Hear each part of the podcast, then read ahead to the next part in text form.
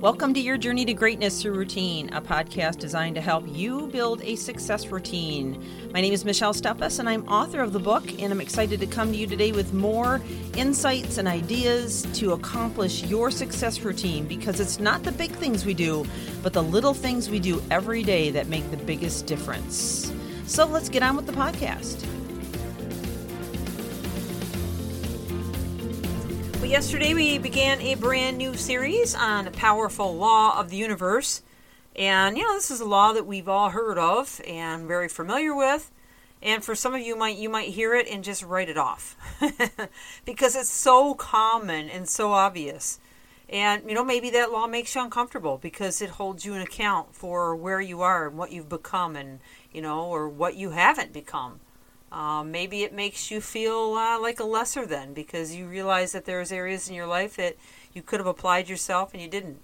But you know what? This is not about digging up old bones of the past. This is not about, mulling over the things we did or didn't do right. This is not a session of, oh, woe is me, I wish I coulda, woulda, shoulda. That's just going to bring you into a victim mentality. Remember I said before, you can be a victim or a victor. But you have to choose. You can't be both. You can be better or bitter. So you can be bitter on the past. You can be bitter on the things that you shoulda, coulda, woulda. But that's not the point of this. The point of this cause and effect is not to cause you to think backwards, but rather think forwards. What can I do this very day, moving forward, to bring forth the effect that I want from the causes that I create now? That's what this is about. So yes, we covered a lot of ground yesterday. We talked a lot about the guts behind this law.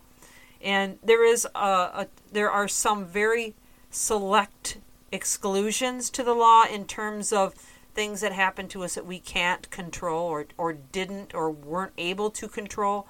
And I've mentioned before, I understand that. And believe me, I have a big heart for those types of situations. I know there are terrible situations, abusive situations, hard situations, things like that. But again, if we want to dwell on those, we're never going to be able to move past it. We're never going to move forward. We're always going to be chained to the past.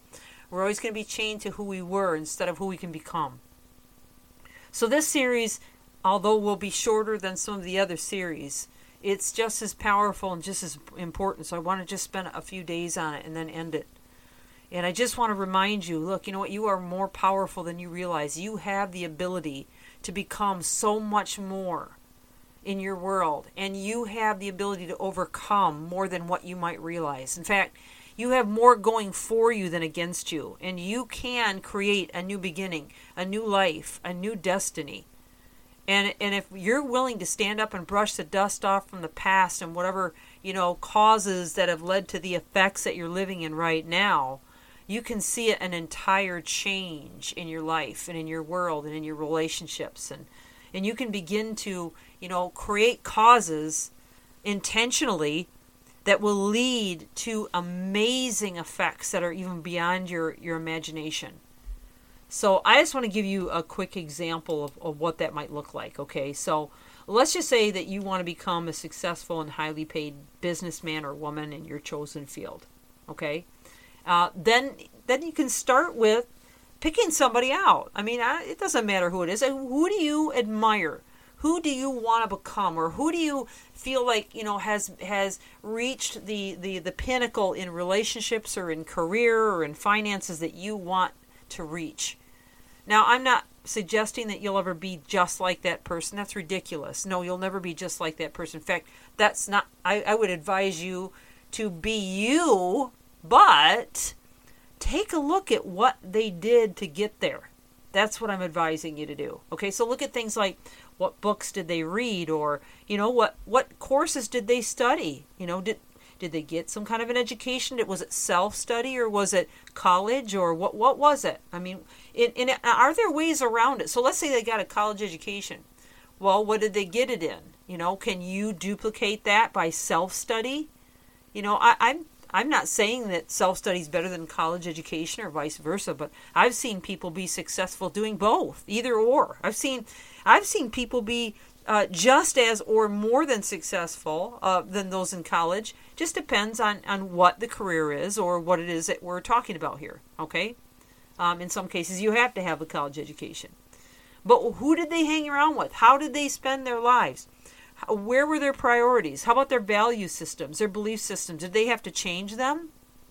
In other words, did they have to start thinking new ways in order to get where they are? Did they have to break out of some molds or some past patterns and mindsets that were just defeating them?